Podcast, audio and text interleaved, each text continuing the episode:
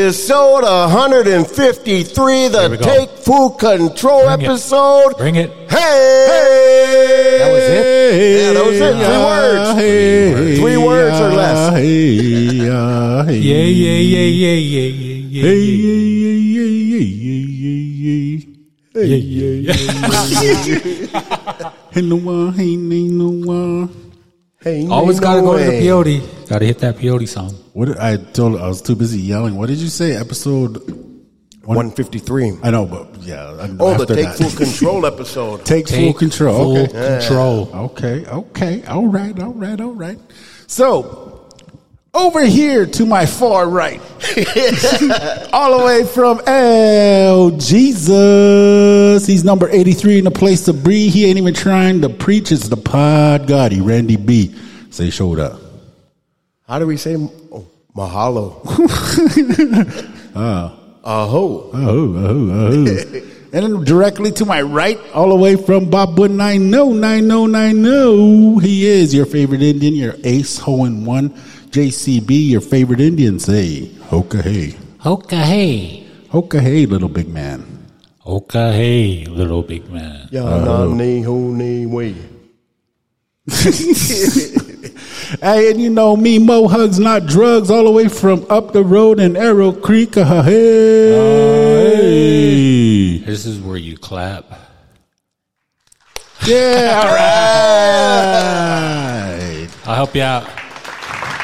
There we go. That wasn't even clappable. That wasn't clappable. It was commendable. That wasn't even clappable. oh man, that sounds funny out of context.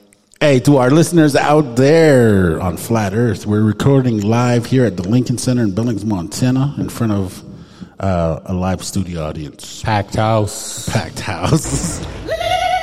Uh, there's a lady out there even luluing. Luluing. Anybody got some Lulus out there? Do we have that one Lulu?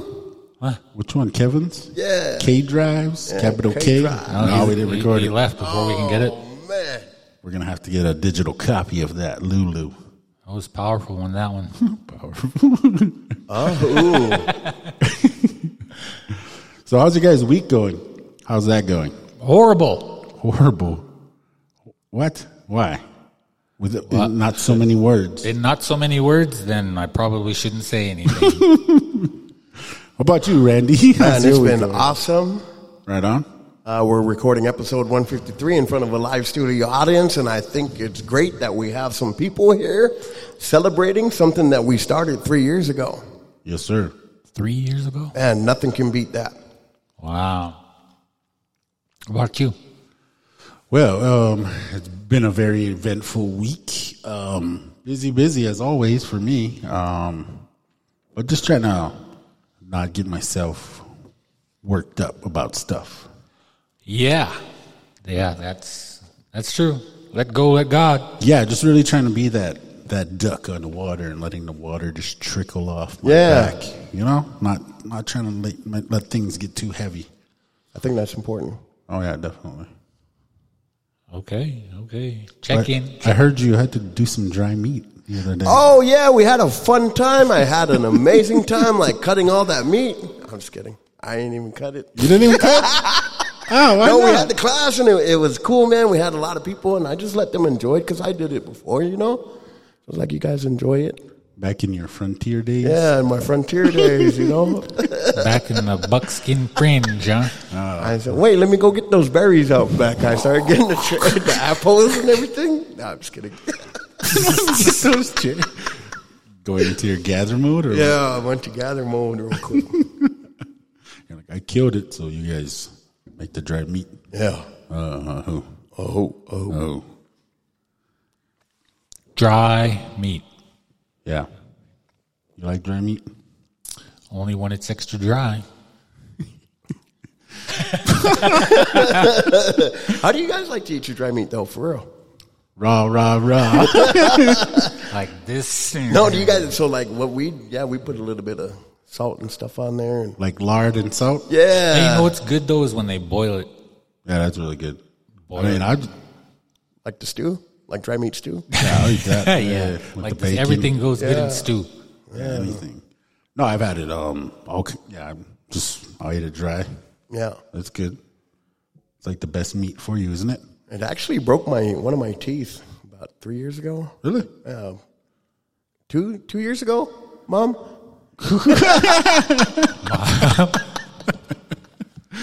My mom's here, so I had to shout her out, man. Hi, mom. Mom, I- Mommy. That's good, mommy. Yeah. Right on. So, let's do bucket list, man.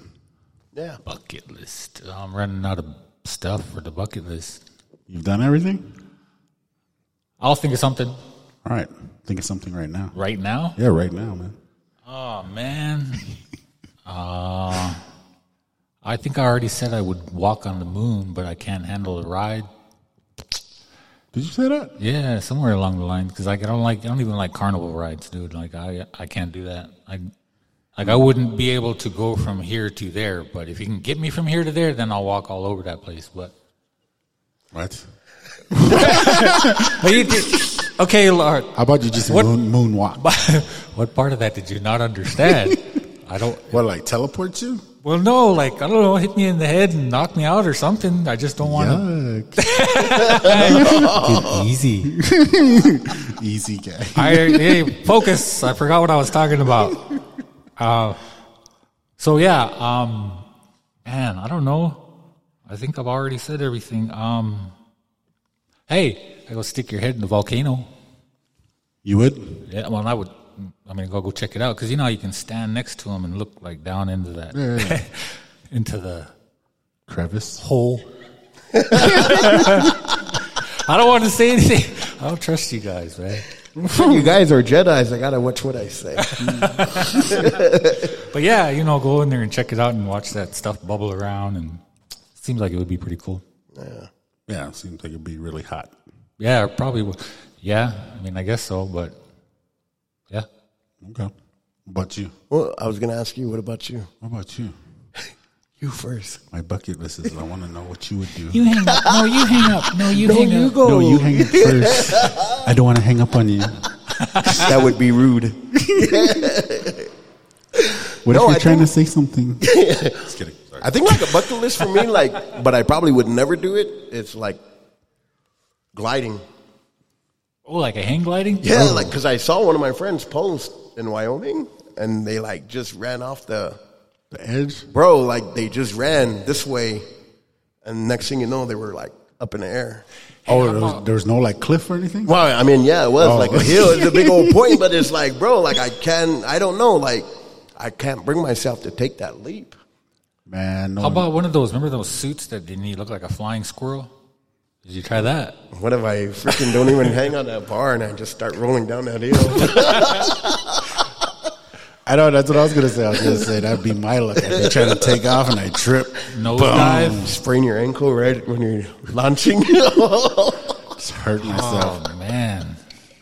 No, now that you say that, what though, if I you tried really rode down like a quarter down the hill and then and took off. Yeah.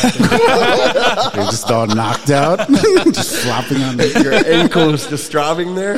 Oh, you, can't Dragging even, your feet on the ground. you can't even enjoy the glide.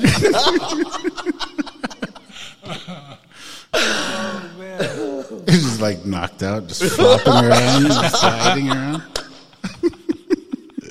so if that happened, would you look for a hospital like to go land down? Be knocked. Oh man. I don't know. That's crazy. Would you look for a hospital? Trying to steer with one arm. Just land on your helipad.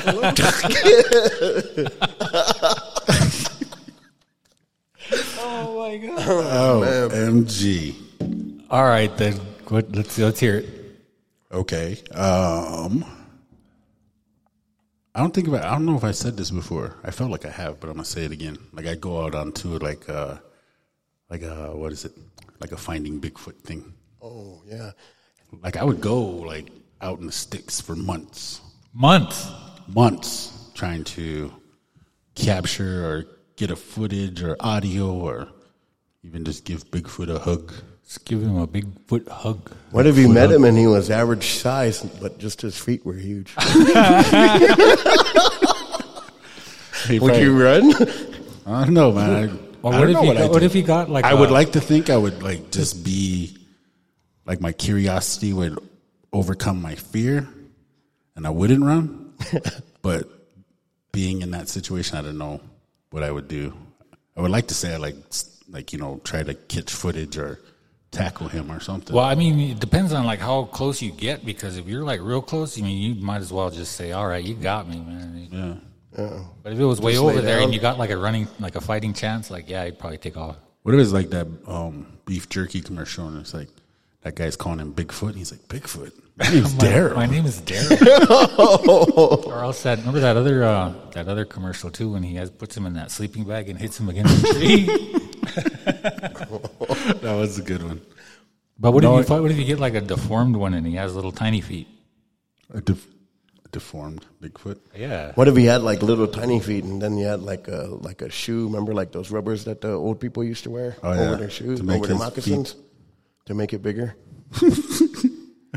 and everything we believe was just a myth. He's like, they actually call me Littlefoot. Oh, He what if just that was his some- Indian name? Just had some clown shoes on. Or what if it was like, he just has one big foot, Oh, the other one's regular, but That- the one is huge. And that's the one they why- leave all the time. That's, Yeah. that's why they only see one footprint, huh? yeah. What do you guys think?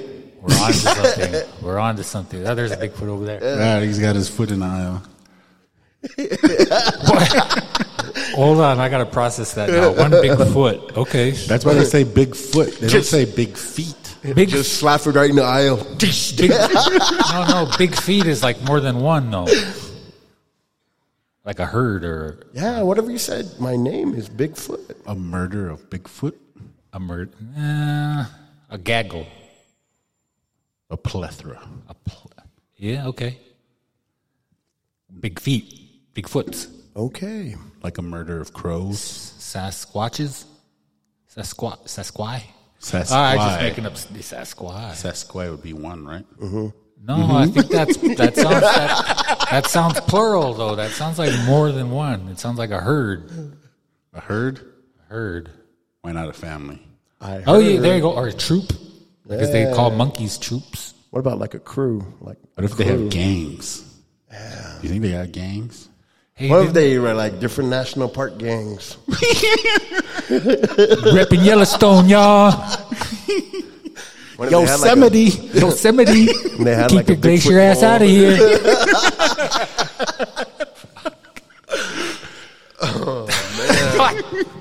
oh you man. You guys are taking that way too far. Yeah, that's what we do. Get a little carried away. But I think we're warmed up, man. What do you guys say? Ready to go? Unique, Heat it up. New York. Heat Unique, up. New York. Blue bugs bleed blue blood. Yes. Okay. So, DJ, if you're ready, why don't you hit me with that beat? Yo, let's get into our topic. Yo, let's get into our topic.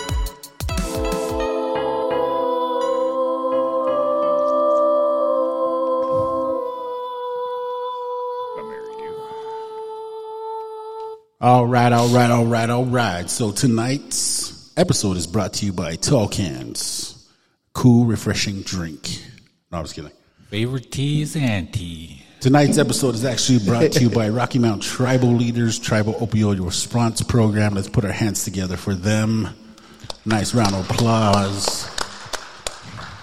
They do great work here in the community, trying Yes. to raise awareness about op- opioid use, Narcan, and the like. Um, but we thank you guys for joining us here. Um, at this time, we're going to call up our first guest, um, a man that needs no introduction, but we'll introduce him anyway. Mr. Little Ego G, Little Ego DJ Bedbug, make your way up to the stage, por favor. Let's put our hands together for G, Little Ego. Yeah. Yes, sir. Yes, sir. Are you gonna put on the headphones there? Are you good? No, you don't. if you can hear us. Can you hear my voice? Yeah, I can hear you. Yes. Right on. So, I was just kidding. so tell us about Bigfoot. I was Yeah. kidding. no, um, We all we all have a Bigfoot in our our own reses. We all have someone that's oh yeah, Considered. true that. Might be related. considered Bigfoot. Oh yeah, Be a distant cousin. and he has that that Rez's accent, isn't it? That's right. That's right. And that bra. yes, sir. Um, so this is like what your fourth, fifth time on here? I think so. Sounds something like that. Yeah. Yeah, if you guys haven't listened to G's ghost stories, man, they're really good. Back in, what was that, 21, 22? yeah, just don't listen to them by yourself. I made that mistake. I turn the lights on. Yeah, he's got some really good ghost stories to go back Don't to. walk back out to your car by yourself through, uh, the, through the alley. Yeah. Through the alley. yeah, I think it was October 21 when he came on and told some awesome ghost stories. It was that first year, wasn't it? Yeah, yeah, we had some series. So in October, we like to do some ghost stories. but And we Ghost may stories or and- may not have had to all walk out together that yeah, night. holding hands. Yeah, Is that when I allegedly. you guys is that when you guys had to hold the door open until I turned the lights off and then That was a yeah. so you guys could walk down the hallway? We only got scared once. I'm just kidding. Just one time. Oh yeah, okay. All right, cool. You feeling you ready to go? I'm ready. All right, let's do this then. So, um, so what we're trying to do here is, you know, really paint a picture of that, um, kind of like oh, that desperation, that hopelessness of rock bottom, and then into recovery, and then how you got there, what keeps you sober today. So, if you could start off with like that, the events surrounding leading up to your own personal rock bottom and what that looked like and your kind of thought process there, if you can elaborate on that. Yeah, you bet. So, uh, first off, yeah, my name is G, and I am in recovery. I am in full recovery. I'm proud of that. Proud to be where I'm at today. Just to, just to say those words. Uh, and, you know, it's recovery month, so uh, you know, I like to always carry that message and and just just be that be that message that we do recover. You know, that it, it is possible. Uh, recover warrioring is possible. That's the new hashtag there. Hashtag recover warrioring is possible. That sound good? That whole thing? Yeah. Re- But you gotta It's a new one. I just Gotta- not thought, just not thought of it. you gotta practice on the Right warrior on the podcast. warrioring. Warrioring. Yeah. Warrioring. Warrioring. But Sounds um, like worrying. Yeah, the rock bottom stuff, you know, just um, like so many rock bottoms, you know, so many uh, relapses, you know, so many tries, so many times that I thought I had it down, you know, with uh, family, you know, my first family, with uh, being a workaholic, just uh, staying busy, you know, thinking that's that's gonna do it, you know, and um, going to school, you know, things like that. But it just things just get worse and worse as you know that as time goes by. For me, uh, um, seems like that relapse that comes after a few years sober, you know, um, doing it on my own.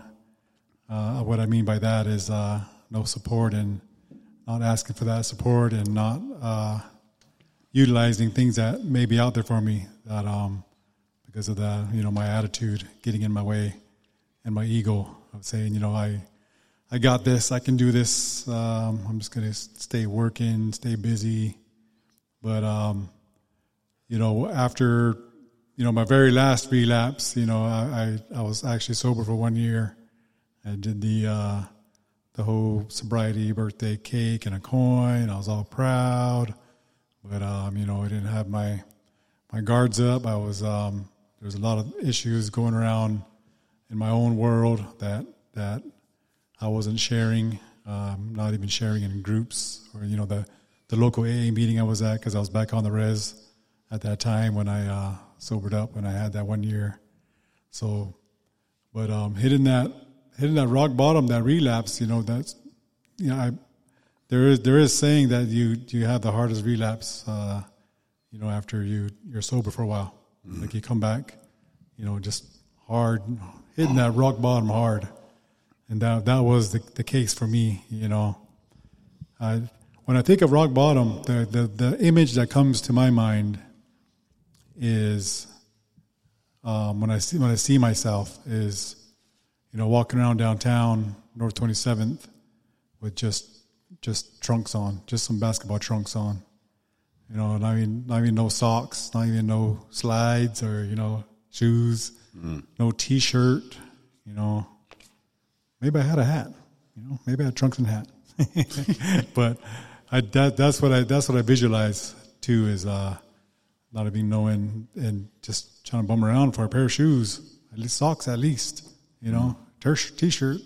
You know, somebody throw me a shirt. You know, because um, I don't know if I'm embarrassing my my crew, my friends, or whoever was around around that time, but um, that's how I was walking around. Till, you know, eventually I got a, someone threw me a shirt. Eventually, someone threw me a pair of slippers out of their backpack. Eventually, but that's what I visualize when I when I see that rock bottom. But you know, that's what part of that what part of that saved my life. You know, because I was, you know, uh, had that, still have because it, it's, it's it's with you. Um, the fatty, fatty liver disease, and that only scared me for like two months or something like that. You know, then I just uh, hit everything all hardcore for the two three years after that. You know, I, that just sobered me up for two months. Um, but you know, going to uh, you know where, where I sobered up, um, you know, was at the crisis center because I uh, I don't really remember going there, but but I was there. You know, I, I always tried to. I remember trying to avoid that place, but um, they they got me to uh, have me give me some goals, uh, what my goals are. You know that you know the the, the guy there uh, knew knew what he was doing. You know, he does that every day. So I ended up uh, having to call my sister, and um, uh, that was one of my goals. Is that was my kids, getting my kids back back in my life, and sobering up, and um, knowing what was out there, knowing who was waiting for me, and knowing how I'm gonna avoid that, and uh, you know get get get on that road. You know, so that was August fourth, 2014. Um, you know, my my older sister came pick me up from uh, North Park, and that was kind of where my journey started there to where I'm at today. Just just living in recovery. So that's that's where that's what I visualize when I see some of that rock bottom. My last my last rock bottom. The crisis center. Man, I, I ended up in there one time too. I fell off the curb at the bar and ended up in the emergency room. And uh, they wouldn't let the cops take me, but the hospital didn't want me either. So that's what they. T- it's crazy because they dropped me off at the front door and said, "There it is," and I walked right in there. Like I could have just left. Yeah. But uh, anyway, so what resources did you utilize to help you or to help yourself make a change?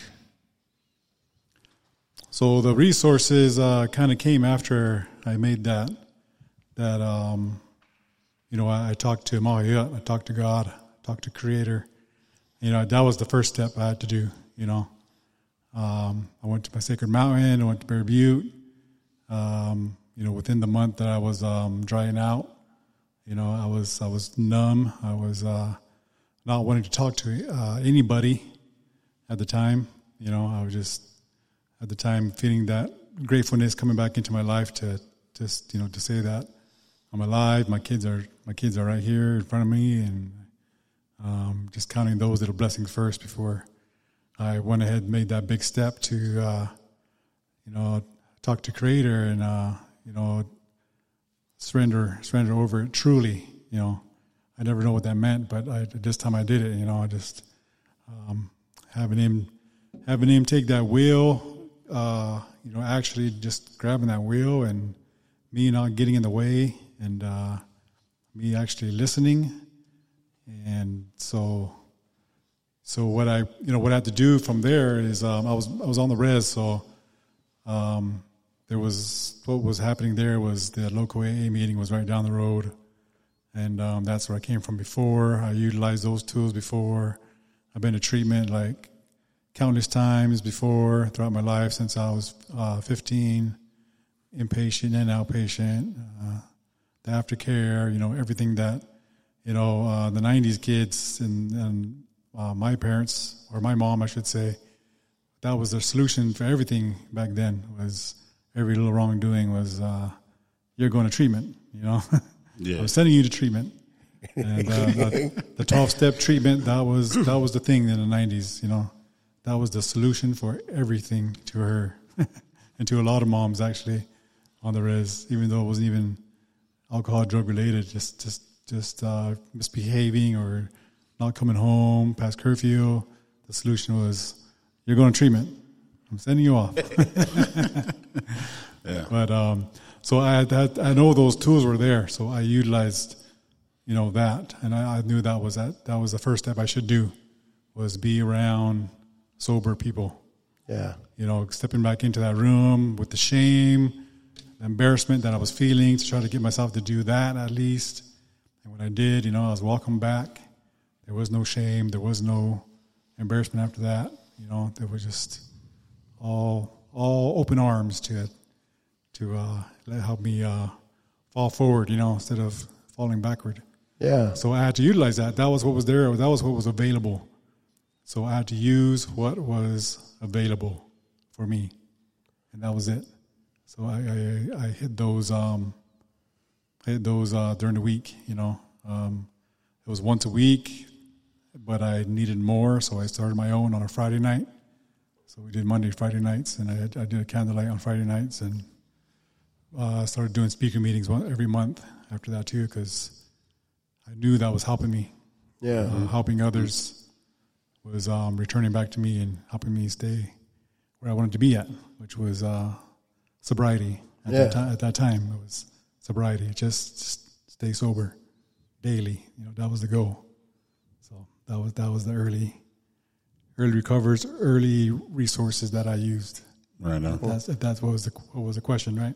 Yeah, thank you. no, thank you for that, man. You you talk about you talk about your journey in the beginning, like your rock bottom, being out on the street, the u- uh, resources that you utilize, going to the crisis center, going to treatment, um, ultimately starting your own meeting. Uh, but I think like, I mean, thank you for sharing that part. But what I wanted to ask is like, what like what do you use today that gives you hope that that sustains your walk in recovery? Okay, so during uh, you know those periods uh, in my early recovery, you know, it took it took a couple years. Um, so I want to get get start getting toward that that hope part that you're you're asking about. Um, so you know what what I did in in my early recovery was I I, I switched addictions, I crossed addictions, and um, you know I I didn't. Uh, just do drugs. I, you know, it was food for me. It was food and uh, chain smoking cigarettes and caffeine. But I was sober, so I, I was grateful for that part. You know, I was sober. Um, I wasn't healthy in the other parts, my physical health and my lungs, and um, I'm sure my my blood pressure was, you know, off the off the chain up there and everything, but I was sober, and uh, so it, it took me a couple years to realize that um, I was I was getting really unhealthy. I was uh, basically unrecognizable to some of my people at home because they never seen me for a while, and they probably didn't know what was worse, seeing me then or or, or now, because um, I didn't look like myself anymore because I was uh, just uh, eating so much uh, unhealthy unhealthy ways and you know the chain smoking on top of that, and you know the energy drinks and the Mountain Dews, and you know just uh, I was always just jittery and just just flying off the hook, you know. but um, coming to that that part when um, and I also was you know living in codependency, and um, I realizing some of those things that were not what that I didn't know nothing about. All I know about was let's just stay sober. I didn't know any of the any of the wellness part of part of things, you know, and um, of taking care of myself, all four directions. I didn't know any of that yet. Uh, so, you know, when I started running, you know, God told me to run. You know, I know you guys know my story on that part, but for some that don't, you know, God told me to run when I was uh, asking for sincere prayer in, in the in the hills, and I ran a half a mile, and then that weekend, then I eventually ran a full mile. Every weekend, I went to went to pray. Um, and then, you know, eventually, as the years came, you know, the year next next year was a half marathon, then it was a full marathon, then it was a 32 miler, and then it was a 50 miler. And because I really found that running was really helping me, it was part of my meditation. I, I, I started eating healthy. You know, I, I quit smoking cigarettes. Uh, I even quit caffeine eventually. But I, uh, you know, I lost 90 pounds in that process. And, um, but uh, running became the big game changer for me because I was uh, using that as as as prayer, um, praying for others, praying for myself. But you know, I found something that I, that I really found that was really meditative for me. You know, to me that was meditation. To me that was church. To me that was um, you know um, prayer running. You know, I'd, you know I'd run for hours, and that my that was, that was my time, and still is my time between me and Creator. That's when we get to talk because there's no one else around me to to um, to uh, distract me or you know tap me on the shoulder, ask me questions. Uh, you know, it's just just me and the earth on my feet and God. Um, so when I when I found that, you know that that's when that that hope started getting stronger uh, for me because I knew I was going somewhere in a direction where um, where I was finding more of that peace coming coming back into my heart and that serenity. Something that I could say that wasn't there in the first first two three years. You know, um, I, I, I was I was sober. I was using the meetings. You know, I was uh, I got um, finally got to hit the Wellbriety meetings up here. You know, because I named it it was just the church. I mean, just the AA meetings and NA meetings. Um, so you know, I, I hit those. Um, I know Josiah. Remember me bringing crews up here, you know, Oh, to yeah, your sure. to your Speaker speaker meetings. You know, so I'd bring I would bring car loads, van loads to speaker meeting. Whoever wants to come up for the monthly one here, and you know, I'd be spreading the word for my speaker meetings down here on the res. You know, until eventually I did move back up back to Billings, but um, that was where the hope really came in because. Uh, I felt all the stuff that I that I didn't have in the past, and one of them was the codependency part. You know, just in my daily life. You know, um, um, family, friends, everything that's around me that that was bringing bringing me down and bringing my peace down. Um, and I know that codependency, you know, is, is a big part of um, relapse. You know, it's it's a relapse trigger. It's it's dangerous. So I, I brought that, I opened that up into my to my um, wellness as well. You know, taking my taking care of myself in all in all the ways, with um, not only just staying abstinent and saying I'm sober, but I can actually say that I'm living in peace and I'm I have serenity in my heart, and it shows with my kids. It shows with my my wife now. Um, it shows with some you know family and friends that you know i'm not in that in that world where i'm uh, just stubborn and you know mean and all the things that can come apart when you don't when you're not taking care of yourself in uh, in all the ways you know spiritual mental uh, emotional you know um, seeing a, a therapist as well for two years now mm-hmm. and uh, going through trusting that process and finding someone that really clicks with me someone that someone that came out of that um, his own addictions and um, um, so he knows he knows about everything that that I'm talking about and Yeah. so I found something like that so that's where that hope really came in came in strong for me and um, knowing that you know not only do I have to uh, keep myself sober you know um, I don't have to you know go back into the the cross addictions that I was doing and um, finding something that is helpful truly to me, uh, meditating and talking to God every day. What I didn't use, I realized all this time before that was um, using God and trusting God and being with Him. And the, the times before that was, okay, that's it. That's all I need in my life. That's all I need is God. That's going to keep me sober. Um, it took me took me years to realize how many relapses I've had, how many times that I went to cross addiction because of that, just because I was saying, just me and God, God's keeping me sober. So what I didn't realize all these years was that wasn't working because not because I don't trust God, I don't you know believe in Him. It's because all this time, people that love me and care about me were um, praying for me to get to get better. That I wasn't using the people that God was sending me. Um, excuse me. God was sending me so much people. God was sending me so much resources.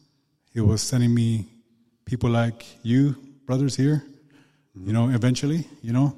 He was sending all these resources and people to me to to find the better help for me to to to be in this world called Wellbriety. Um and I wasn't even I was too stubborn to do that. I was just thinking, no, he's got me. When I trip, he's gonna pick me up. When I fall, he's gonna, you know, catch me. Yeah. But now I realize I gotta keep my mind open to everything that he's sending me, and everyone that he's sending me, and every uh, resource. So Wellbriety came, the running came, the therapist came, the the realization that codependency is a big part of life that that I have to, I have to work on and deal with, you know, all that. So now I'm open to that, and now I get it. Yeah. Now I truly get it, you know, and I, I, I like being that example to others that, that that's what's out there, to not be not be closed minded about things that are there for you, things that are that God is sending you. You know, He don't want you to go to cross addictions. He don't want you to uh, sh- uh, shut out everybody. He don't want you to live alone and and um, be alone with your problems and not talk to anybody. You know, He's sending so much, so much things, people, and places for you to to utilize, and it's really good to open that up and just bring all that in, everything. So that's that's that. I think I, I like how you you um, say that. Like a big part of recovery is being accountable, and it's so easy to say that. Oh, it's just me and God. When really is like what we're saying when we say that is I don't want to be accountable to anybody. Hmm. But I think that what did, what did they say? The church that we got down there in Phoenix it says the opposite of addiction is connection Yep. right? Not only having that connection, uh, what would that be vertically, mm-hmm. so that we can have those relationships horizontally, hmm. right? Like being accountable, being saying, "Hey, man, I'm going through something today," oh, right? Like, For sure. Um, yeah, man, I like how you say that. I like I like how you stated that.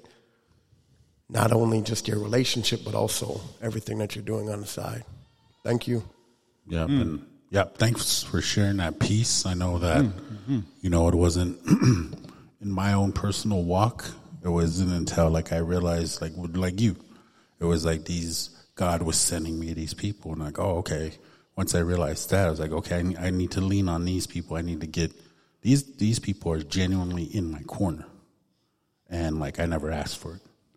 You know what I mean? They just came and they were in my corner, and it was like, oh, okay, cool, man. It would, it's not the people I would ask for, you know. It was like some of them were complete strangers. I'm not, I'm not talking about you guys. But No, but it's kind of like I, it's like I didn't think it worked. ouch. Ah, man. But it is like it, it, it is kind of like God doesn't always give us what we want, mm. but He gives us what we need, yeah, right at the time that we need it. Because if you're anything like me, we try to move ahead of time hmm. or go back in time, mm. right? When really the the thing is like He gave us today. Mm. I ain't even trying to preach. That Man, one's for that free. one's for free. From the pod that- That's his preaching music. um, no, thank you for what you shared so far, and I think it's great, man. And I know that when you started coming around and I started hearing your story. What was that? Oh, That's a baby. Oh, I thought that was one of the buttons. I was like, What did I do? I was like, all right, time to leave. Let's go. We were all gonna walk out together, huh? That's our cue. That's our show. No, I'm just saying that you're an inspiration made to me, G, and I know that you're a busybody like myself, and so that leads into our next question: like, what's next? What you got? What you working on? What you got coming up that the public can participate in or look forward to? and share the good news about. Yeah. What's that? What, what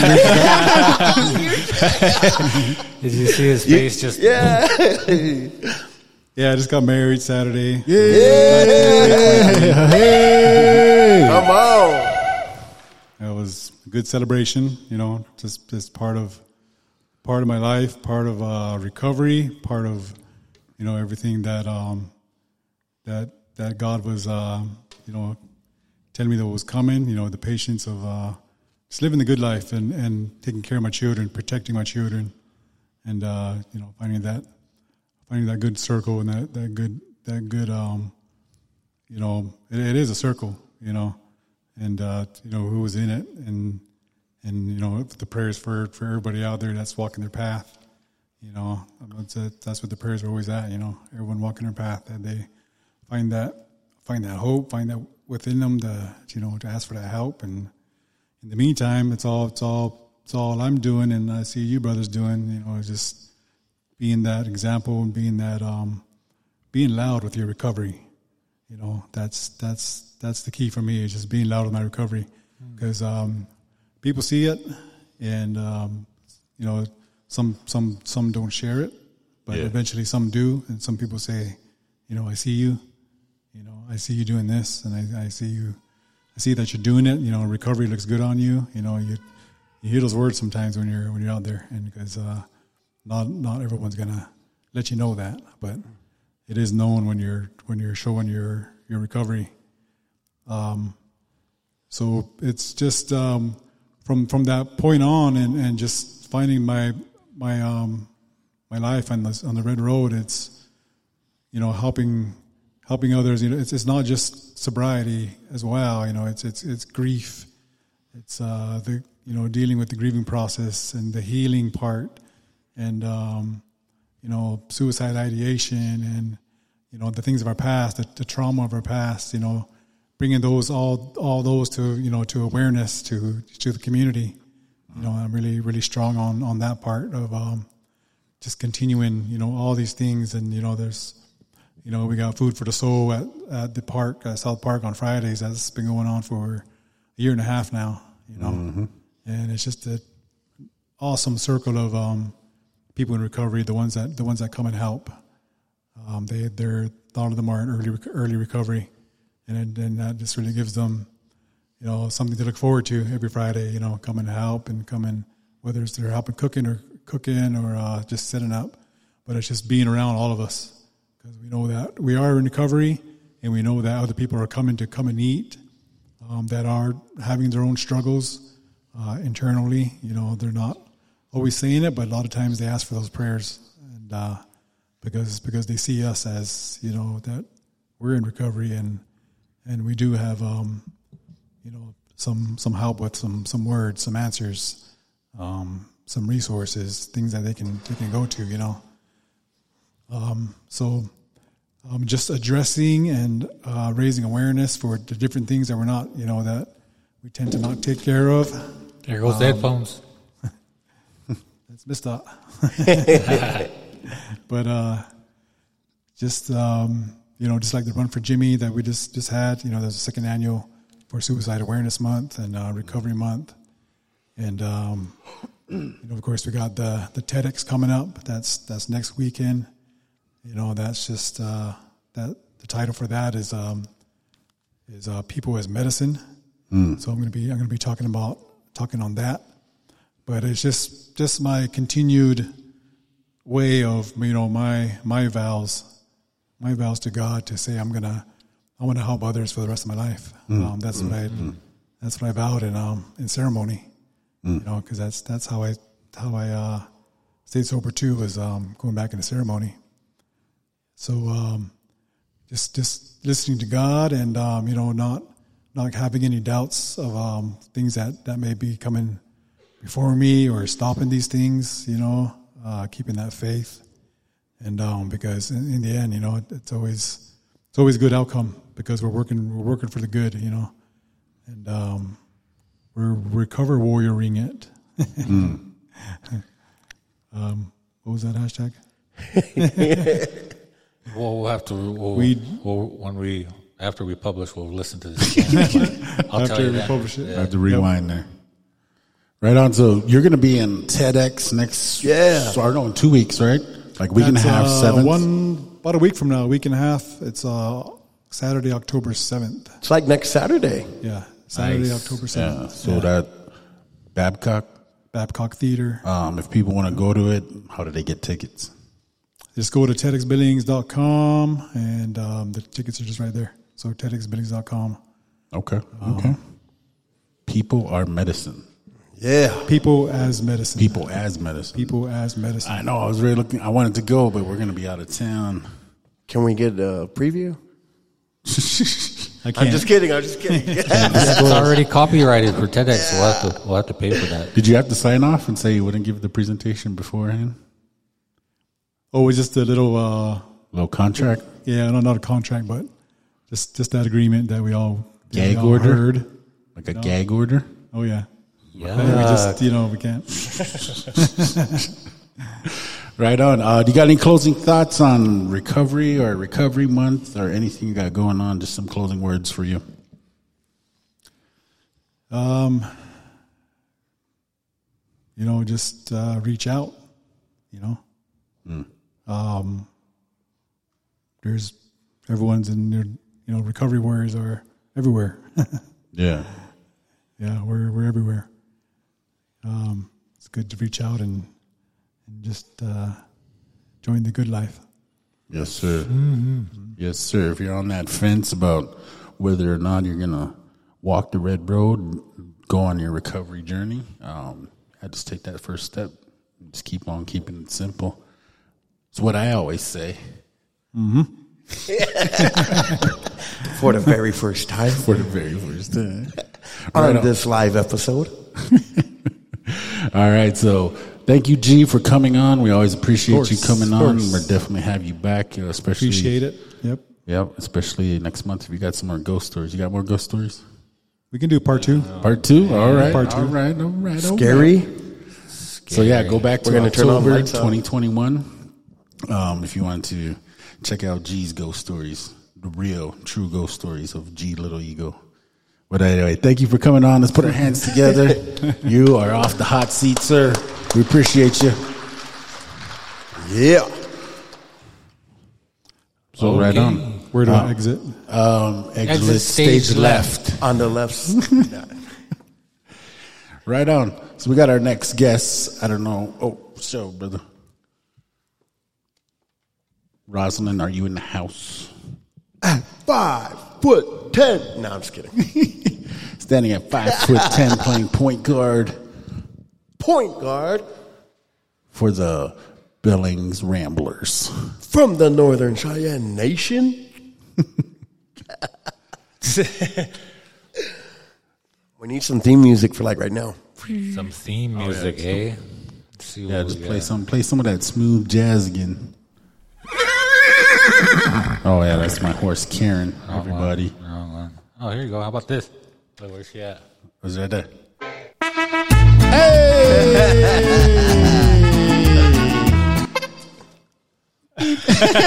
Why'd you cut it off? It cuts itself off. Okay. Yeah, if you want to. If you want to. That's all you. We're used to wearing the headphones, so we always have them on. It's part of the uniform. The unspoken words uniform. Right on, Rosalyn. So, why don't you tell us a little bit about yourself, just where you where you hail from and where you grew up and all that. So my name is Rosalyn Bigback. I'm Northern Cheyenne from Busby, Montana.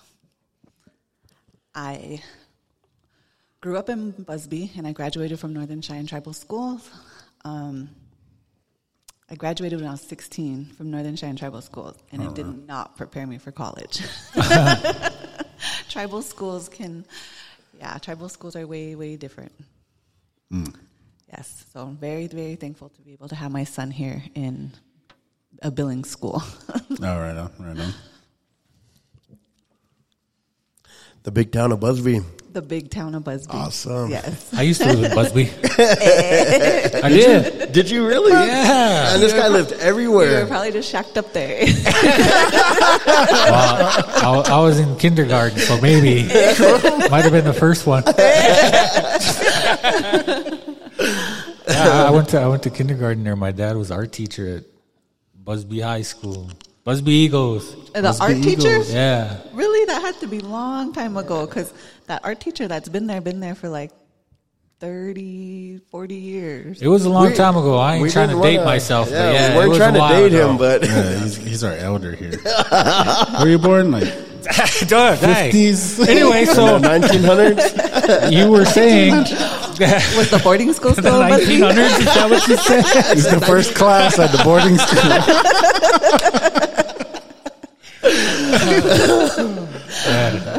Class of 55.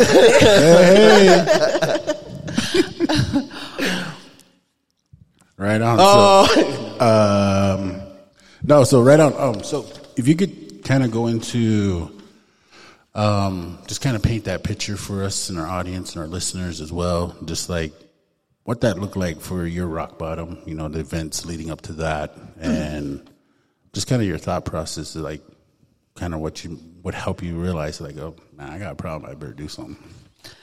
So, I September twenty first of this year, I've been um, uh, off methamphetamine, off the needle for nine years. Awesome. Come on. Hey, hey. Um, I was in my addiction for a little over seven years, and I remember at a point thinking that nobody, I don't know nobody that ever got off the needle. You know, this is what I'm gonna be. This is, um, this is life. I might as well just roll with it and go hard. And unlike other people in their addiction, I never had no, you know. Right now, I'm an addictions counselor, and I I see a lot of people having their highs and their lows, and um, and I, I hate to explain it like this, but I thoroughly enjoyed it out there. Like I went so hard and I was all about the money and I was all about the drugs and there was nothing that stopped me from getting money and getting drugs. It was completely um, it was a it was exciting for me and it was such a drive for me. Um, but there were points when I did realize like man if I went this hard for something productive and something that means something, you know, um, that I could actually do something with my life. Yeah. Um, But but it, the excitement of it was so intensified that um, I couldn't pull myself away, and so um, I I didn't have really any lows down there. I meant um, any lows that I did have, I de- definitely would turn them around right away, right, right away. But I think for one of my what led up to my rock bottom was when I started realizing that Billings was too small for me. And I started putting myself in dangerous situations. I started, um, there wasn't enough money here in Billings. There wasn't enough drugs here in Billings. I knew everybody here in Billings. I didn't trust nobody here in Billings. And so I started going out of state and I started uh, over in the Bakken. There was a lot of money, there was a lot of um, drugs. Um, and I met this girl from Arizona, and she said, "Let's go." And so we made a trip to Washington, and we got all the drugs we could, all kinds of drugs, and any drug you could think of. And we went to North Dakota. And I remember being in North Dakota, and I remember looking around, you know, going to Walmart, going out to eat, going to, um, you know, the liquor store, going all these places, and there were no females. And then the more months that we stayed there, um, you know, I couldn't even tell you guys the type of dangerous situations that I put myself in. You know, obviously, you know, um, two females, you know, we had to, um, you know, carry, you know, little 22s or, you know, knives and all this stuff. But, you know, sometimes that those weren't enough. And, you know, when you think about, you know, after that, the missing and murdered indigenous, you know, stuff started coming up. And I think about all of the dangerous situations that I put myself in. You know, I meant having a gun held to me, you know, in the middle of a field, you know, by somebody that I, you know, sold drugs to and that they didn't pay me, and so I was thought I was going to rob them. But then they, you know, just these crazy situations, and um, thankfully, thankfully, you know, I I made it back to Billings, you know, um, in one piece. Uh, but I was going back and forth from the Bakken to here, and um, somehow, somehow, got pregnant, and um, Somehow, somehow, Funny how that works. um, and so I, um, I quit using, and I, I felt like that's like you know when I really, I was out there for over seven years, and I never, I was in, I caught plenty, plenty, plenty misdemeanors. I never caught no felonies, but within those six months, five months that I wasn't using, and I found out I was pregnant, I caught seven felonies. Wow. Yeah.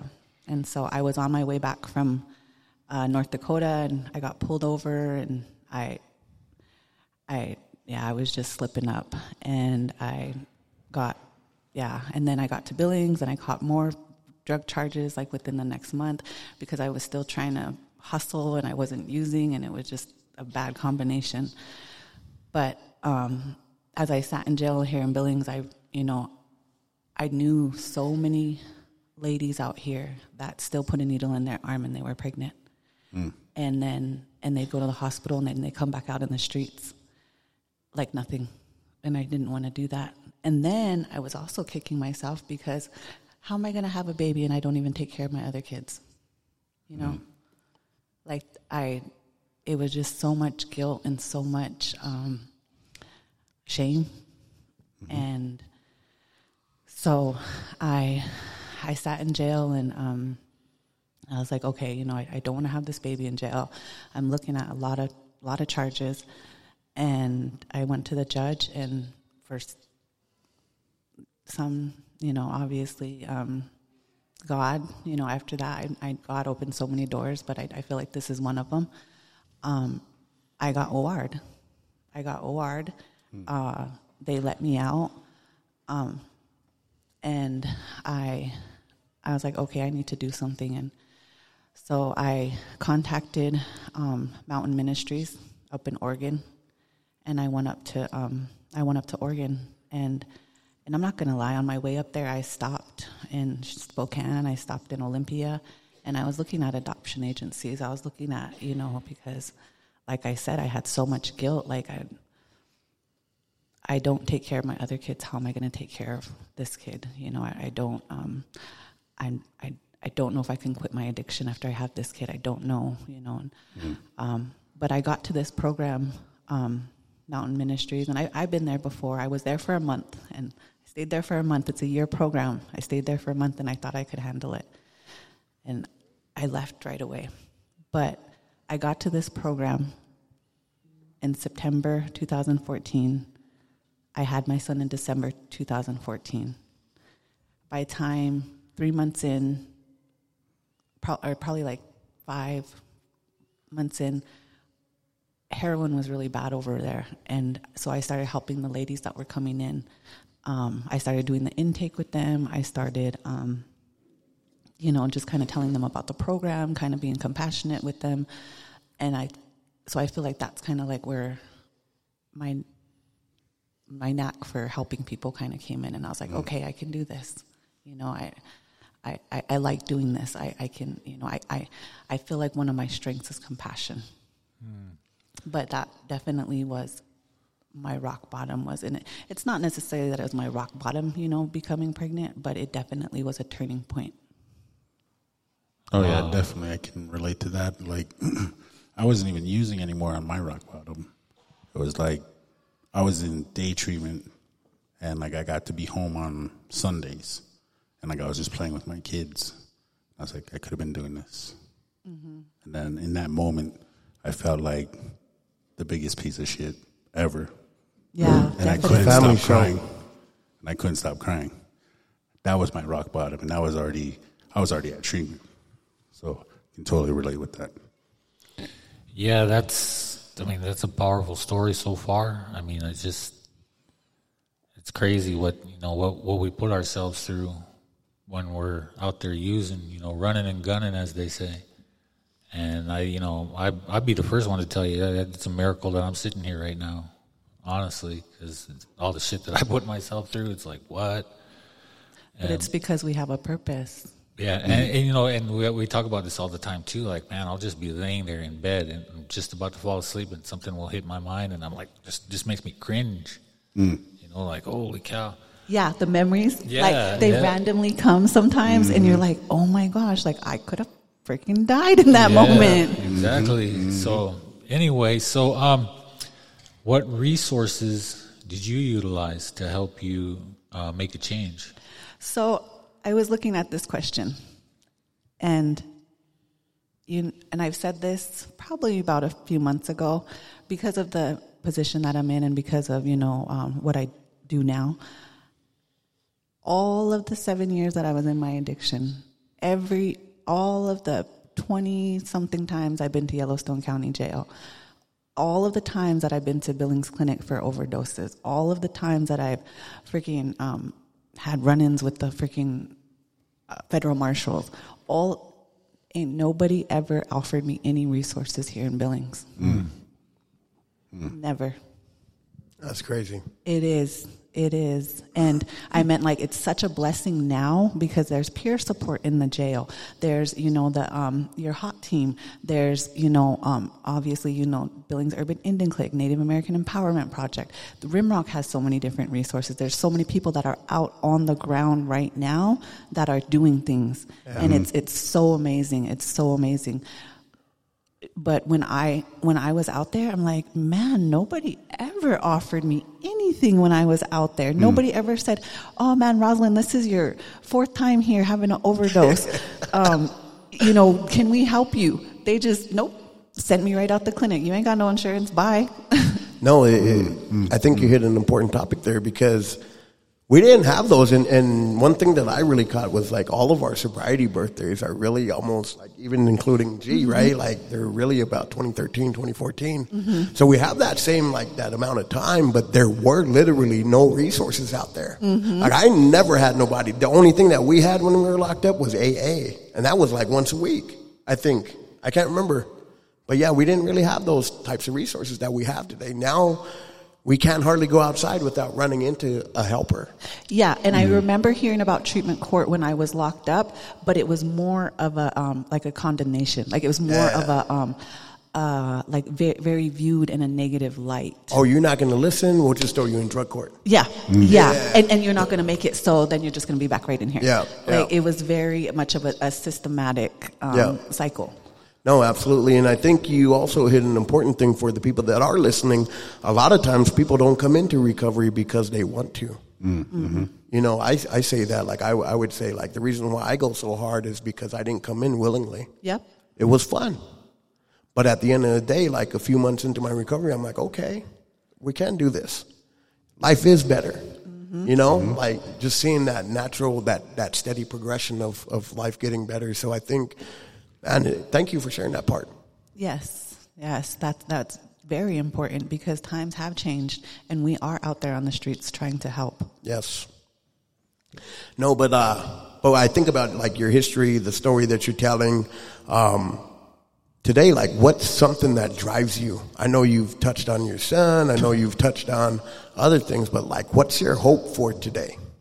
So my hope for today are. I guess the question is, is what gives you hope? And Yes. um, so today, today we had a start. uh, So I sit on eight different start, uh, drug court teams. I love them. I, I, I really, really do. We really represent um, the Native American population, and we really advocate for the Native Americans to be in these drug courts. Um, uh, but also the non-natives love working with us because we're very thorough, we're very compassionate, and we, we help them from the beginning to the end. Um, but today we had a Star Court graduation. We had four Star Court uh, graduates. I worked with all of them. I've been with them since um, since I've been with Native American Empowerment Project, and so the last eighteen months.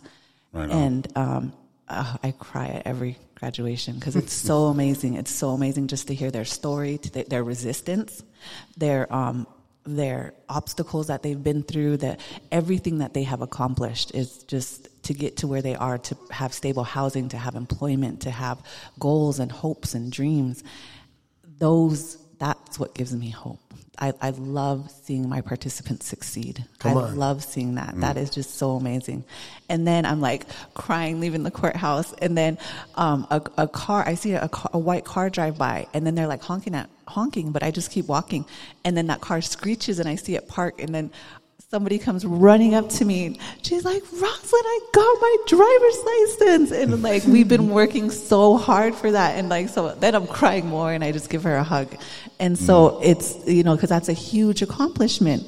I mean, I didn't get my driver's license till I was like 30 something. And so she's like almost, you know, 40 and just now getting her driver's license. Like that is a huge accomplishment because not only coming from the res, but also thinking like, man, that's not, you know, I have all these tickets, I have all this stuff, all this shame. I'm never going to get it.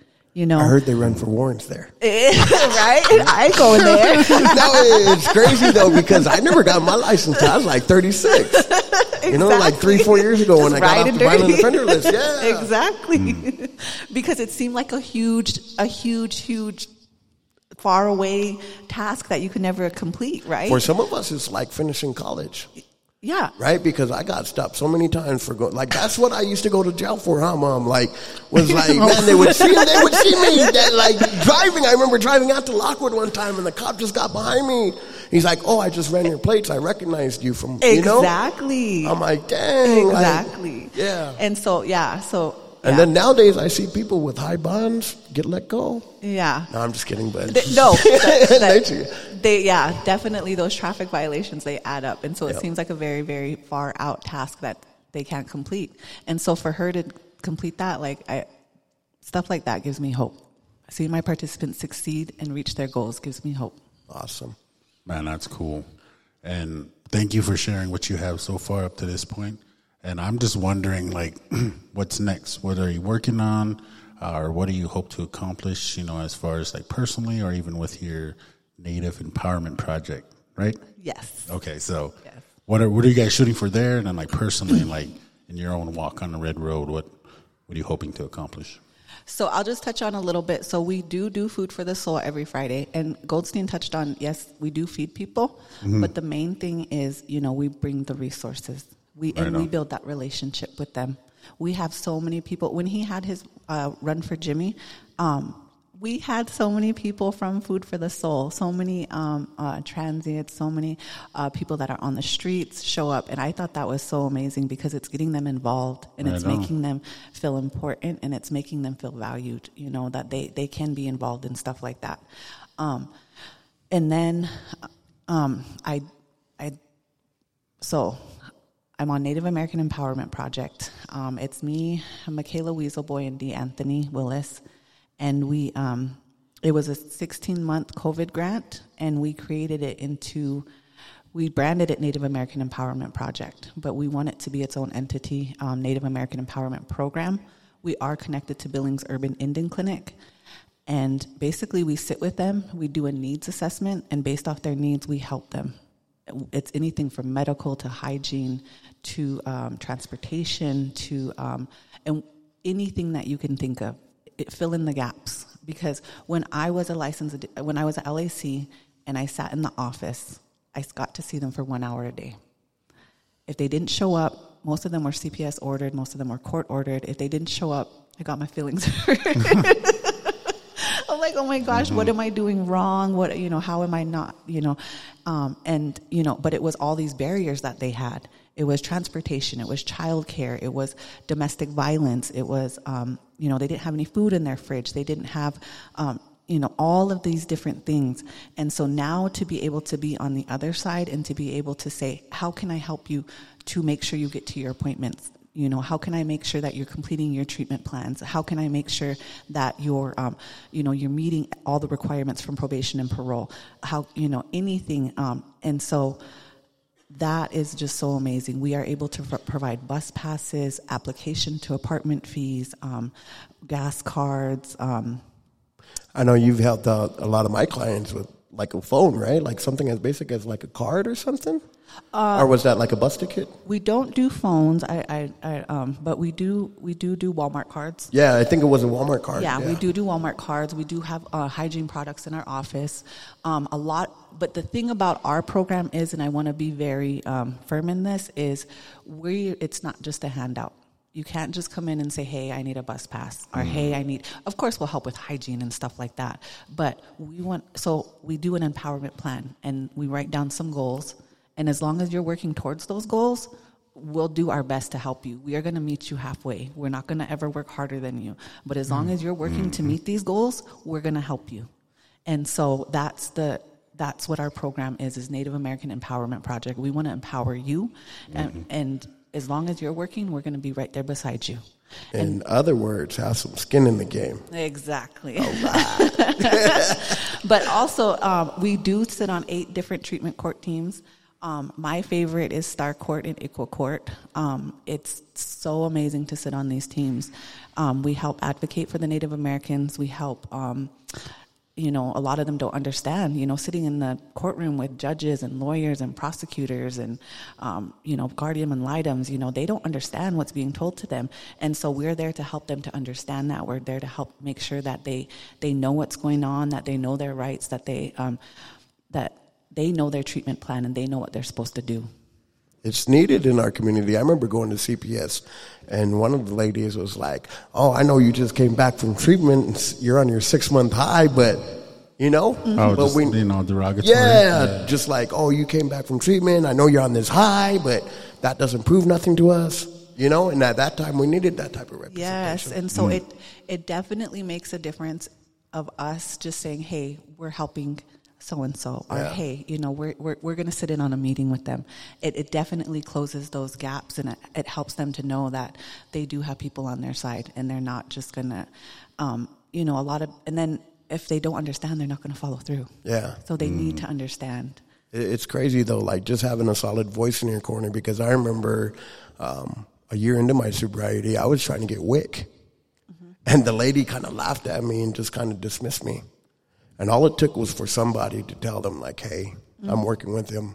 Yep. Like, oh yeah, send him to the office. I'm Yep. like, you know. Yes. So yeah, we need. We voices deal like with that every day. yeah. And it's like, man, you know. But yeah, thank you for all the work that you do. Yes. Right on. And I really appreciate the piece of your program where it's like accountability, Yes. you know, for the clients. And it's not a handout, but they have to put in the work. And that you guys aren't going to work harder than them. I think that's huge. That's that's exactly what they need. Because I know that's exactly like what I needed. Yep. You know, I had it. I had to have people hold me accountable um, for what I was doing, and on my walk on the red road, and even now, continuously. So, also part of our needs assessment is helping them get connected to their cultural and traditional values. So, if they identify that, you know, in the past, you know, they've beaded or they've made, um, you know, we've done dry meat cutting classes, we've done beading classes, we've done um, uh, jingle dress dancing classes, um, and and if they want to facilitate those and take ownership of it, that also helps them in their recovery. Um, so a lot of the treatment court participants they have volunteer act, or the community service activities, and so that's where a lot of um, stuff that we're able to do facilitate help them facilitate um, helps them in their recovery. It gives them ownership and it gives them that identity to say, "Hey, I, I, can do this." You know. Exactly, and there's there's a lot to be said about you know service work because you know anybody can do it. Like anybody, you, you, you think, well, I, I I can't do those things. I won't ever be able to do those things. But at the same time, you know, you, you just step out and you start doing it, and then you'll you know, like just listening to you and all the things the things that you're doing, is it's amazing. Like what what difference you can make. But you you know, but like you said, you got to put in that work, that's not always easy but it's worth it. No, that's a very, very common misconception is that, you know, we have so many people come in and say, oh, I have felonies. Oh, I can't, you know, apply for food stamps. Oh, I have felonies. I can't apply for that job. And, you know, Michaela's quick to tell them all the time, you know, there's people in this office right here that have felonies and they are succeeding and they're, you know, getting things done. Yeah. And so, you know, it took a lot to get where I am. Um, but it's very, very much possible. And we will stand by any person who wants to push through and wants to get something done. because it is very possible. I think, yeah. No, that's awesome, the empowerment piece, because I think one thing that we can't never do with people that are struggling is rob them from their gift of desperation. Mm. Because when you're desperate, right, like desperate for whether it be a high or a resource that we need, like nothing will ever stop us. Mm. I always like to tell addicts, like, hey, you already have the heart of a champion because nothing ever stopped you from getting what you wanted. It never stopped you from getting your fix. Exactly. But we just have to, you know, but we flip that, you know, do a 180 in recovery and we go just as hard in recovery. Yeah. just have to figure out how to deal with them obstacles in a different way. Yeah. Oh yeah, for sure. Gain those new healthy coping skills. um, no, I want to thank you for coming on and answering our questions and providing the information that you did. I think you guys are doing an amazing job over there at BUIC and with your guys' program and treatment courts and everything. Uh, you're officially off the hot seat, but do you have any like closing words or anything you just want our listeners to know, or you know, just want to shed light on anything like that? Um, I really appreciated how you touched on earlier when. So we have a Judge Harris. He talks about the rat park, which I do not like being called like rats, but he does talk about the rat park, and- and it's being the opposite of addiction is connection, and that's huge because he talks about the he talks about the rats being um, addicted to cocaine, and then they did a study like 20 years later, and then they put the cocaine and and all these other activities in that same park, and the rats didn't go to the cocaine; they went and they did the activities. And so he always talks about, you know, as long as we're connected to the activities and as long as we're connected to community and has have those connections, that we can be abstinent and we can sh- succeed in our recovery. And so I feel like that's always, always super, super important is just being connected. Oh, ho. Uh, thank you. Well, thank you for coming. Let's put our hands Thank together you, for guys. Thank you for coming Hey, on. love that shirt, by the way. Says Res Girls can do anything. For sure. We'll definitely have you back as a co-host and shed some more light on some other topics. But um, at this time, we'd like to call up our uh, final guest. Not, um, oh, my mind's went blank. But anyway, final guest, Feline White Man. Please make your way to the stage at this time. Yeah. Hey, She's legendary. Yeah, she's Yeah. got, her, got her fan club in the house. And um, Let's go. yeah, I've been knowing Phillene for a while now. We um, we launched that uh, talking circle and still running today, um, and everything like that. And I know you're LAC still working in that area. Um, but I want to let's um let's start with like where'd you grow up and like who'd you grow up with and what did that look like? So originally, I'm from Lame Deer, Montana, eastern Montana, from the Northern Cheyenne tribe. So I grew up on a res, res kid. Um, and then uh, probably around into my addiction, that's when I ended up here. So, Right on, right on. Um, so tell us about like the events that were leading up to like um, your rock bottom and like what was the thought processes like that led up to like to the point where like man I need to go get help. Like I'm done with this. I'm sick and tired of being sick and tired.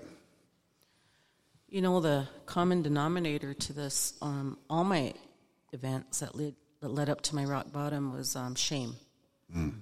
I had a lot of shame um, growing up, just, you know, being different, having that uh, internal dialogue of I'm not good enough. Um, I'm the youngest of eight um, siblings um, to the late Florence and Philip Whiteman Sr. Um, my mom and dad were pretty um, prominent in their in their community, and I didn't want to tarnish, you know, the the family name. Um, so, a lot of shame, a lot of shame for being different. Um, I never did felt like I fit in anywhere, uh, school, um, you name it. I just was the outsider looking in. I was the wallflower in high school. Yeah. And um, so, just based on that, um, when I started drinking, uh, that really brought me out of my shell. Um, so, and it just took off it just took off. Um, it You just can, took off. you can there. adjust that. It'll- Oh, okay. Yeah, to the right. Okay, yeah. Move it around a little bit, get comfortable. Okay, there you go. So it, it just it spread like wildfire from there, um, and I didn't realize it just how fast it progressed. Um, so my rock bottom is when I when when I heard the question, and my rock bottom was it was winter. I was laying on a crate in the back of the tire station downtown Billings.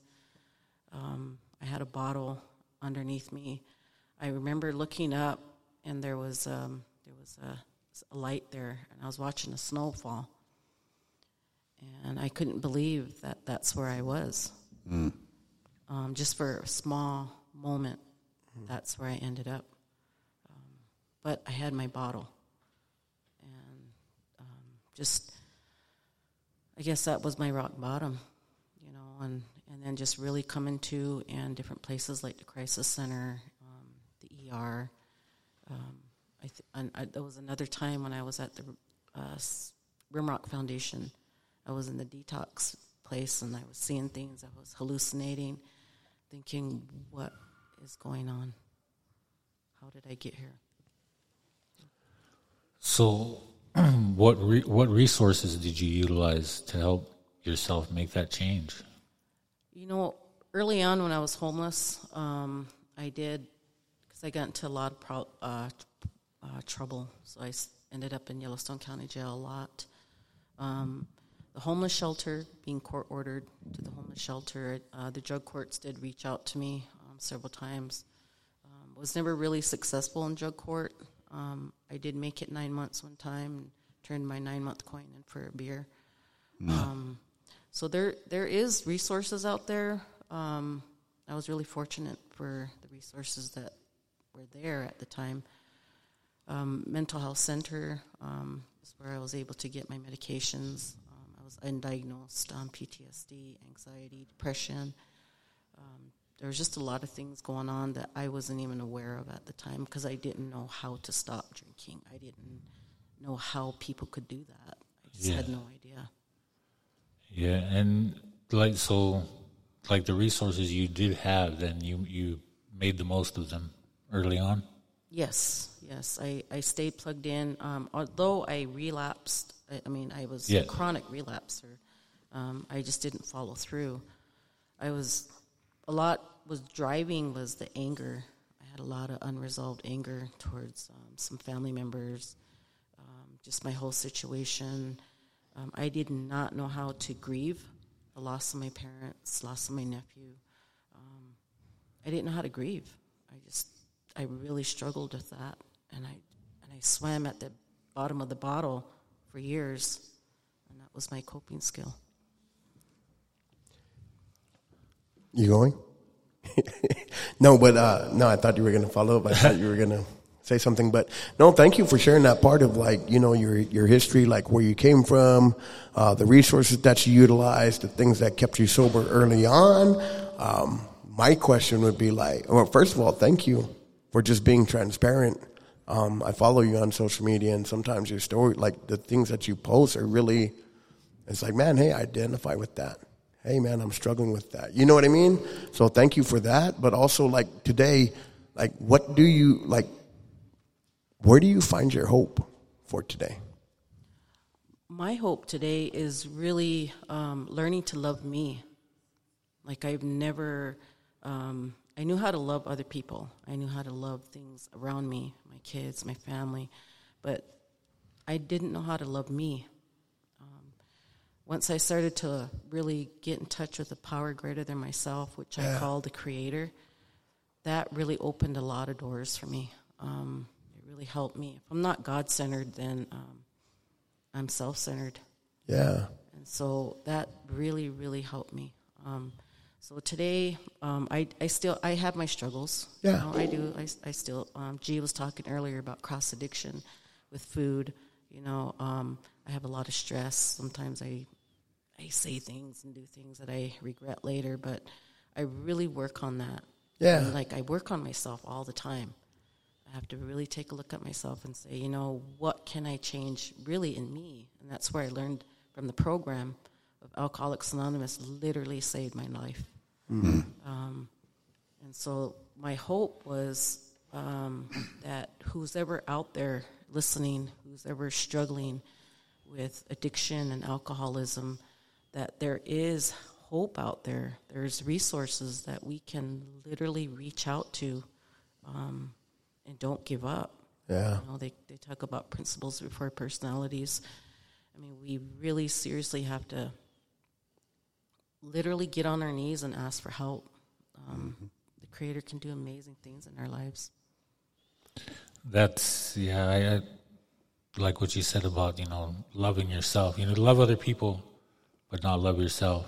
And and I know that that that scares me. Like I mean, I'm sketched out about a lot of things anyway because I got anxieties too. And uh, it's it's just an amazing thing to you know hear other people say that. See, like uh, I mean, life is still life, right? And that's just the way it's always going to be. But at the same time, to work on yourself every day and to recognize those things and to make an active effort to address that, that's that's uh, it's just an awesome example. I think you touched on an important part, like taking care of our mental health, and, and you know, like because when I know, like for me, before I started working on it, like I became angry, you know, mean, saying things that I felt but probably should have never said. But like once I started addressing my mental health, I started realizing, like, man, it's really the problem is me. Mm-hmm. No, so I have to be intentional in my healing Right. Mm. if I heal, then it's better for everybody else. And the thing that I found out is there's not so much conflict, which is crazy. you know, my favorite thing to do is like sit in my house and not do anything. Right. I just love that stillness. Some people mm. call it boredom, boring, but I paid a heavy price for that peace. Mm-hmm. Boredom is a choice. So thank you for being transparent because it's like, man, like, it draws so much strength from you. Thank you. Thank you. Yeah, I think you guys are touching on something that just brought to mind like that drama or that stress or that, you know, just kind of chaos that happens, you know, and you know, I was probably about 18 months in recovery and about two years, 18 months. And I was like, man, things are going good. Things are going well.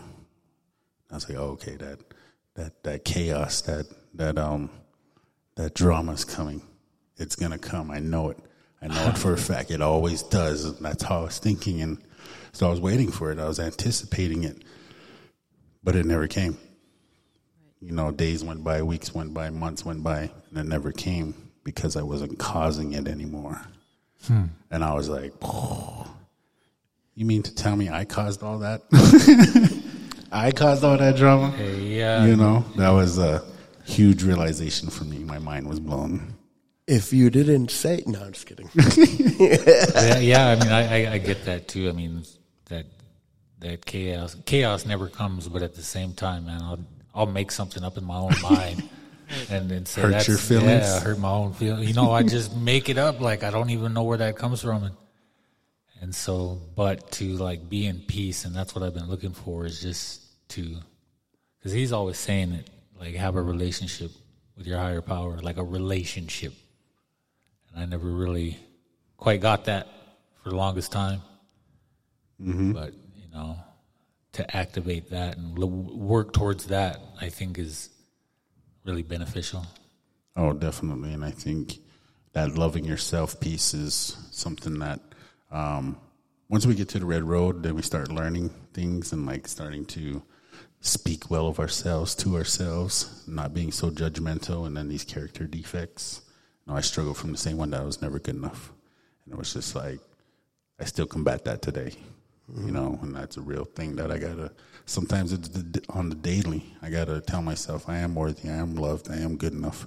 I'm good enough to do this podcast. I'm good enough to be JC and Phillene's friend and Randy's friend. Um, tell myself these things, you know, because it's real. It's so deeply rooted in me. Yeah, why you looking at me, hey, man? I didn't ask for a hug. I, thought- just said you're my friend. I thought that's what we were doing. Bro, I thought that was a hugging moment. Just because my Why'd you last scoot name's away Hugs. from me earlier when I? No, I'm just. Do you have some tissues over there? Group hug. All right. So, um, so what's next for Phillene? Like, what are you working on? What do you hope to accomplish? What's what's happening? So right now I'm I'm a full time LAC over at uh, South Central Regional Mental Health Center. I run the Journey Recovery, um, help run the Journey Recovery program there.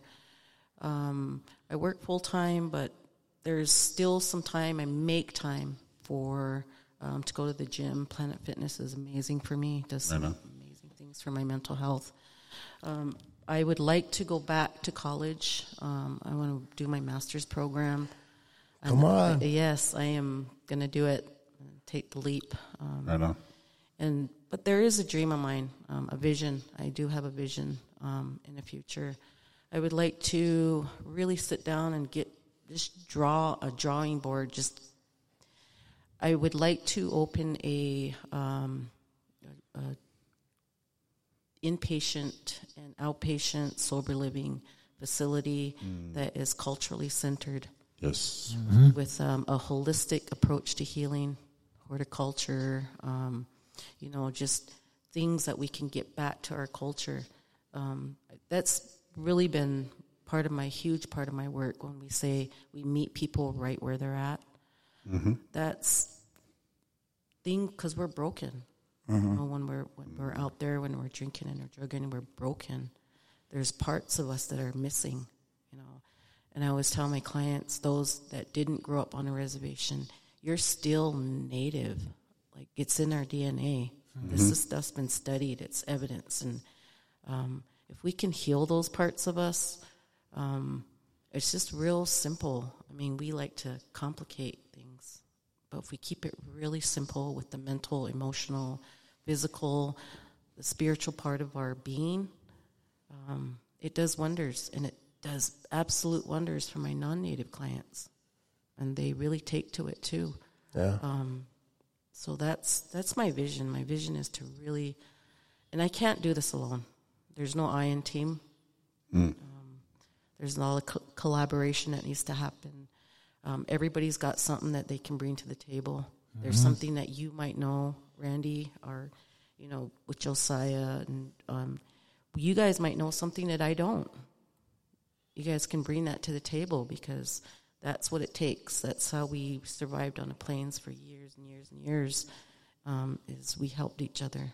We come from a familial society, a tribal society, um, and we have to work together. And I'm not really don't see a whole lot of that um, in the community, but when I do see it, some amazing things happens just like right this moment. Thank you, Rocky Mountain Tribal leaders, for for helping host this. This is amazing, um, getting the message out. It's always um, amazing work when natives come together. Definitely. Yeah. I like that, you know, when you were saying the culture, because that was a huge part for me. Like, my recovery, like, my foundation was based on that spirituality and then getting back into that, the cultural side, because that's how I was raised. But, you know, drinking and using, those two things can't exist in the same space.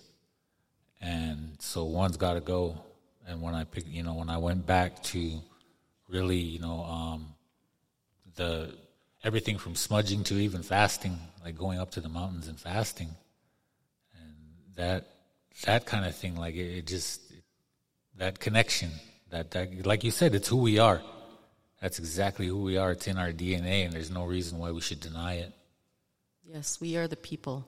Yep. In, in my um, Northern Cheyenne language, we call it Histania. We are the people. There is no barriers. There should be no barriers. We should all work, be able to work together. Yeah. Yeah, definitely. And I think we have to get out of that. Um, this is our program. This is what we offer, and like that siloedness. Stop being in the silo. Yeah, and to be like, this is what we offer for you, not this is what this organization, that organization offers. It's like this is what we offer. Yeah, And it brings you back to your other question, the- the resources in the community. I mean, if I had didn't have the resources in the community that I that I went through that helped me um, early on, I don't know how I could have done it. Yeah. I don't know how I would have been able to make it through that because I really struggled. I think you're onto something though with the culture piece, right? Like, and one thing unique about Native Americans is that God has given us a language, right? Like, and, and to be like to do what we can to earn. uh, But the reason why I say that is like I was in another conversation earlier in the week where the lady had stated what they did on a Nez Perce reservation was introduce the language back into their curriculum. And what that did when the students started learning their language was it dropped the suicide rates by 75%. You know? Yeah. But that's the power of like, that's, that's our identity is like, that's having that tongue, you know? Yes. Yeah. So, and it's all over uh, Yep. North America, Canada. I, I was really blessed recently. Um, my brother Philip Whiteman Jr. invited me to do a presentation um, at the for the Shoshone Paiute tribe in Nevada, and I remember we had to do some presentations for a lot of the people in their community. And one of the presentations was before the high school students. Um, before we went in, they, they kind of warned us that, you know, they had a really high suicide rate. And one thing I noticed um, was brought to my attention when we were walking into the, the auditorium, and there was a there was just uh, bleachers full of teenagers, is they all were black.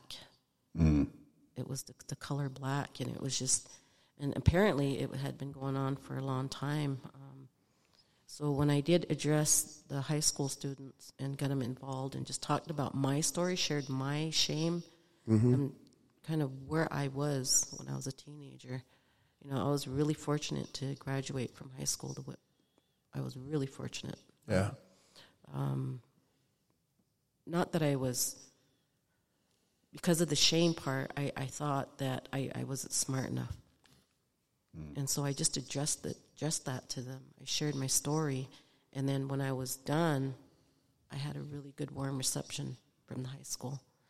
And so I think we, if we can carry that message, and so that's one of my dreams is to, and I and I've done it a couple times as a motivational speaker, presenter. Um, I am working on a website. Um, Billings First Church is amazing, um, in in just helping me. Um, other organizations in Billings. Um, I mean, I don't have a, like a preference of, of people because they're all important. Yeah. Everybody's important here in Billings. Like all the organizations are important, and they all help me. Every time I sit down with somebody like this, I hear some pretty amazing things, and it just really drives me. It gives me that drive Yeah. to want to carry the message and want to be there to help, um, to be really humble about it. Because I was there, that was me.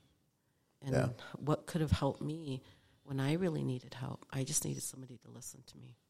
Yes. Mm-hmm. Right on. And it, it's good, man. Yeah. Were you gonna? But man, carry that authenticity, man. That's really like it, it's amazing Thank because it speaks, you know. So man, keep keep carrying that. I will. Thank you. Yeah, and I really got like excited when I seen your post that you're you know gonna move forward on that and create your own like you know consulting business and stuff. And I was like, oh yeah, right on. People need to hear what you got to say. Thank Definitely. What what's the name of your business? I'm not. I haven't gotten that far yet. I'm. Okay. I'm it has to do with resiliency, um, and or a path, a road, and just around resiliency. So I'll think of something. I'll pray on it. Yeah, come on, I know. Yeah. good stuff. Tough like dry meat. or that could be a slogan. Dry Could meat be. resiliency. Probably not. No. I'm just spitballing here. I'm trying to help you out. well, we appreciate you. We thank you for coming on. Um, definitely. Um, definitely off the hot seat. Is there any kind of closing words or closing thoughts that you have that you just want to get it out there to our listeners? um, the Wellbriety movement is amazing. Yes. Amazing. I would never met you. Mm-hmm. Um, you're like a brother to me. You guys are all like brothers to me. Um, it brought a lot of people who wouldn't normally mix, and we do some amazing things in the community. Um, we still do have the talking circles um, at Billings First Church. Um, we kind of stood, stood back, um, but they're still going. Um, and just the whole codependency piece. Um, G does the codependency on Tuesday. Um, it's a family disease.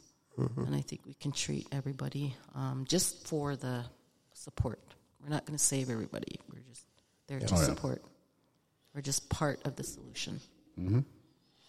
Right. Yeah. on. So yeah, I just got to say thank you for coming on tonight. And you know, I told you this before. I think is that every time I listen to you, I learn something. I always get something out of it. And I, you know, um, listening. You know, when you say be a motivational speaker, it's like that's that's something I like. I, I, I like to do too. You know, when because when I'm talking to somebody and I'm trying to give them, you know, that experience, strength, and hope, it's like I'm telling myself Oh yeah. at the same time. Like it, I gotta, I you gotta give it away, and you can give it, get it right back. And so you know, you've always been inspirational to me. I just want you to know that because I, I remember your story. You know, and I've known you for a couple of years, maybe not as long as this guy, but like every time I talk to you, it's it's. I'm not going to use that word. You don't want us to sing. We got a live studio audience. We want to sing. It's it's amazing. there's a there's another word that means really strong. We'll say that. Thank you. Thank you, guys. Yep. Yeah, we appreciate you. Thank you. Let's put our hands together for Phillene. Yes. Right, man.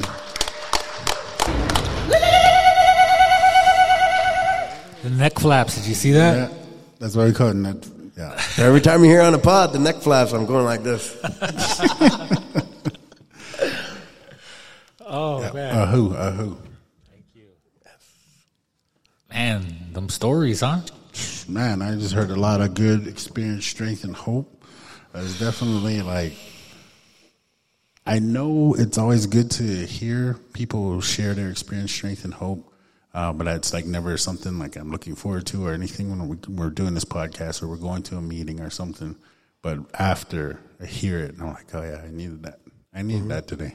Yeah. Refreshing. Yeah. And it's like, you know, when we were in Arizona and we heard all those stories, we heard these stories tonight. Because, you know, like we have a tendency to think like, oh man, I'm the only one. You know, mm-hmm. that I'm, you know, I'm, I'm the worst of the worst or whatever the case may be. And then you listen to other people and you think, man, I did that too, or you did that too. Or, you know, then, and it's just, it's, it's empowering to hear people say things like that because you know that they succeeded and, and they tell you how they do it. And then at the same time, you're like, okay, well, then I can do that too. Yeah, for sure, definitely. Yeah. Ditto. Well said. Well said. no, I think it's amazing. It's always refreshing, and it reminds me why we even started doing this. Mm-hmm. And that's really just to share that that hope with the people that listen. Like maybe you're in a spot, and, and maybe you're you're finding your reason why you want to fight for recovery, or why you want to change your life circumstance, or why you even want to live another day. Yeah. But when you hear people like the three that came on and they share their experience and how they overcame the obstacles that they faced in recovery, then it shows us that there is hope, that there is a reason. It's like, I, I read something, it was like, uh, if you're still drinking today, there's people that are mourning you while you're still alive. Um, and for a long time, I, I never really considered my mother. I never really considered my siblings. I never considered the people that I hurt because I chose, like, you know, not to deal with what was going on in my mind. Um, but yeah, it reminds me of that. Yeah, and it just you know like you can you can you can do it like you you just listening to these people you should know that you are able to do it you got just got to go out there you got to put in the work it's possible one day at a time as they say one step at a time. Shoot some days i got to take it one minute at a time. Yes, sir. you know what i mean? Because uh, like everybody these guys were saying earlier like i ain't perfect. Like i'm i i got some years under my belt but hey I, i'm still working on it. And you know we like we always say you can't half-ass it bro. Yeah, you gotta full go ass. full ass. You gotta go both cheeks. You know, Right but, but but you can do it. Like that's the thing man. You can do it I'm just glad you're working on it Yeah, I'm glad. I, I really, because those are areas I was that really you hoping that on. you would be working on that. are, we- are we talking about my cheeks here or what the, what's going on because i'm getting it from both sides and i'm feeling really uncomfortable right now no, just playing with you. Just playing with you. Um, no, I wanted to give a shout out to my mom, Dora. Man, she's sitting right up here too. Randy was shouting out his mom. So, Hello, mother. Hi, mom. hey, mom. So yeah, that was good, you know, and um, this is a really good experience, and I would need to do more of this, and definitely I like the multiple guests. That's the first time we had multiple guests. Yeah. So yeah, we're, Multiple. I think that's a, that's a good formula to go forward with. Yes. Yeah, thank you guys all for coming out. You could have been doing something else, but you came out here to support us, and that means everything. Yes. Yes, right on. We good? We good to close it out? Close it out. Episode 153. 153. Well, we thank you. We love you. We appreciate you. Everybody that came out and to our listeners all over Flat Earth, we also love you and appreciate you. And to our unspoken words disciples, keep spreading unspoken words gospel Billy Graham style. Ha, ha, hey. Uh, hey, be kind to yourself. Shouldn't